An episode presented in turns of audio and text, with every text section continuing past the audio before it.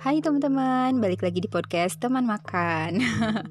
Kali ini aku invite ada salah satu uh, pembicara aja kali ya kita sebutnya.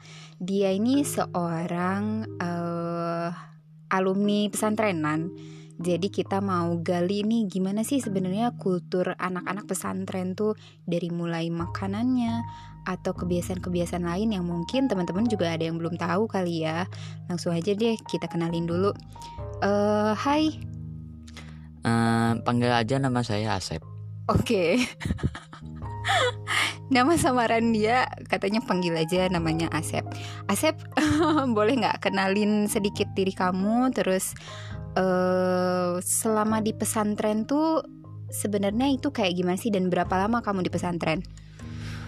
Uh, saya umur 17 hmm. Hmm, Sekarang udah duduk di SMA Ya uh, Selama saya di pesantren Saya tiga tahun uh, Dari SMP kelas 1 sampai SMP kelas 3 hmm.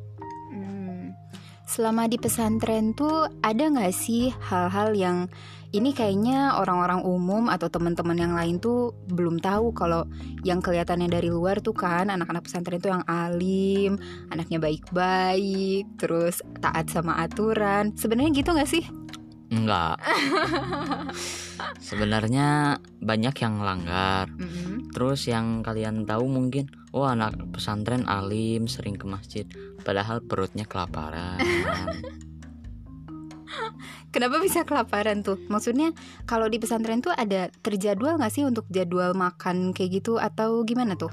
Terjadwal, bagus jadwal makannya. Cuman satu nampan uh, ada 4 sampai 5 siuk nasi buat lima orang. Satu nampan untuk lima orang? Ya, jadi kan kurang kenyang gitu. Oh apalagi perut-perutnya isinya naga semua ya. Terus biasanya kalau makan kayak gitu tuh uh, ada pembagian piket masak gitu atau gimana sih? Ada, ada yang bagian masak. Biasanya yang paling enak tuh bagian masak. Hmm, Dia bisa tuh? Nyimpen di piring buat di kamarnya, buat diri sendirinya gitu. Oh, ditimbun ya. kayak timbun masker ya. Timbun. ya, ya. Jadi ke sana ya. Dan itu sering terjadi. Sering. Bagian yang piket biasanya paling enak. Termasuk kamu berarti kayak gitu. Ya. Wajib kayaknya ya setiap yang ya. piket kayaknya harus kayak gitu. Tapi kalau di luar itu pernah nggak sih kamu uh, makan tapi uh, diem-diem gitu nyumput dari siapa nyebutnya ustadz ya? Uh, uh, atau pernah nggak sih uh, nyumput-nyumput gitu? Pernah bahkan ada orang yang kan dapur tuh dekat WC. Hmm. Waktu itu ada ayam gitu ya uh, dari donatur. Hmm. Dia ngambil ayam terus masuk ke WC makan tuh di WC. Segitunya ya? Ya. Jadi kalau misalkan mereka punya makanan, ada salah satu uh, anak pesantren mungkin yang punya makanan tapi makannya terbatas, itu makannya pasti di WC atau gimana? Enggak, paling ada yang ngambil duluan. Hmm. Gitu, ada perampok lah. Perampok. Ada penguasanya. Hmm, ternyata di pesantren juga ada ya. Ada senioritas, junioritas juga ada ya berarti. Uh -uh ada uh, hukum rimba masih aktif di sana. Wah, mantap hukum rimba anak pesantren ini. nah, kalau misalkan selain itu uh, pernah punya pengalaman apa sih? Mungkin pengalaman yang unik yang ini cuma didapat waktu di pesantren atau ada pengalaman yang menyesakkan mungkin selama di pesantren? Uh, buat kalian mungkin ya yang di rumah aja kalian nggak tahu perihnya oh. di pesantren uh, kalian belum pernah dipukul pakai sapu sampai sapunya potong atau apa ke? Dibotakin ke atau apa? Itu pernah ngalamin kayak gitu? Uh, kalau dibotakin enggak hmm. kalau dipukul ya tuh oh. karena kesalahan sih. Apa yang bisa bikin ustadznya sampai kayak gitu tuh? Uh, ya saya mabal tujuh hari sekolah terus diam di warnet nginep dicariin satu pesantren sama satu sekolah gitu. Oh, teladan sekali Anda. Oh, tentulah murid terpilih. Wah. Mabal selama tujuh hari dan nginepnya di warnet. ya Oke, luar biasa ya ini narasumber hari ini. Terus kalau nggak salah waktu itu pernah cerita juga ya, eh pernah jalan jauh ke mana gitu? Kalau nggak salah waktu itu untuk main karena ingin refreshing, iya nggak? ya waktu itu ya kita kan uang, uang terbatas Mm-mm, butuh makan butuh minum atau lainnya Iya. jadi kita nggak pakai angkutan umum Hmm. gitu Akhirnya memutuskan untuk jalan. bukan Tapi nyegat di pinggir jalan ada truk eh, atau enggak apa yang bukan kolbak truk kecil lah Nah, truk kecil terus kadang toronton tahu toronton Toronton tahu. nah toronton truk besar teh pabrik Mm, nah heeh. kadang naik yang gitu Itu banyakan tuh bareng-bareng sama temen. Eh, harus banyak kan kalau sendiri nggak bakal dinaikin Oh, sebenarnya gini, eh dari dulu sebenarnya penasaran ya. Eh, kalau suka lihat anak-anak yang tiba-tiba nyegat mobil kayak gitu, itu sebenarnya eh, kayak gimana sih prosesnya? Maksudnya kok bisa sampai eh, mereka tuh bisa naikin? Apa kalian maksa atau memang itu udah hal yang lumrah? Atau kayak gimana itu tuh?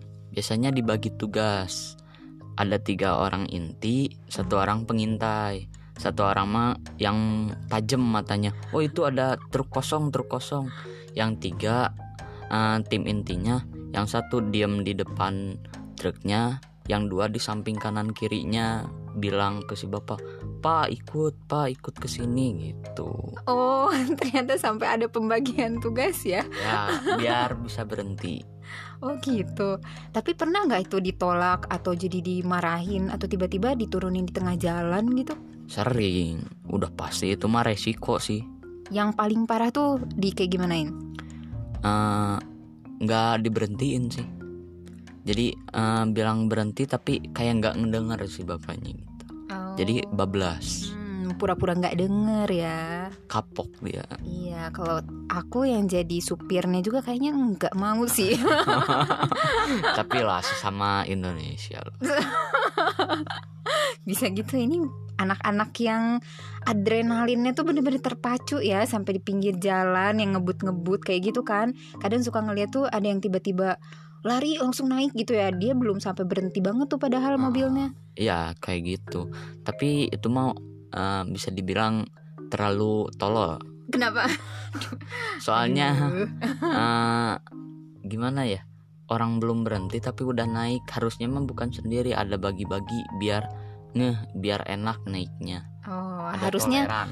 Iya, harusnya terorganisir tadi ya. Ah. Setiap job desk-nya dilakukan dengan optimal gitu ya. Ya gitu biar enak nantinya Oke. Itu kayak semacam kepanitiaan jadinya ya. Oke, selain itu eh ada hal apa lagi nih yang selama di pesantren mungkin pernah nggak sih kayak eh ketemu sama apa ya anak pesantren lain terus ada eh tawurannya kah gitu berantem berantemnya kah atau misalkan ya sama anak-anak di luar pesantren gitu Kalau berantem sih selama ini belum sama anak pesantren lain juga aman-aman aja Hmm. Cuman kalau di sekolah Sekolah antar sekolah itu sih sering Hmm. Berantem dengan teman Saling ledek Ya wajar lah Beda sekolah beda alma mater gitu tapi kalau sesama anak pesantrennya tuh nggak ada ya? nggak ada Kayaknya sama-sama tahu Oh dia kelaparan Oh dia kieu oh, gitu. Bukan karena sama-sama tahu itu salah ya, tapi sama-sama tahu kita satu nasib gitu ya. Ya Aduh. Oke, eh, untuk eh, obrolan kali ini eh, sorry banget nih ini cuma sebentar banget karena eh, dia katanya ada urusan lain. Dia sibuk banget nih emang. Ah, ini aduh ada yang ngajakin pergi. Hmm, mabar ya? Ya mabar lebih tepat. Ada jadwal mabar sama teman-teman pesantrennya nih katanya.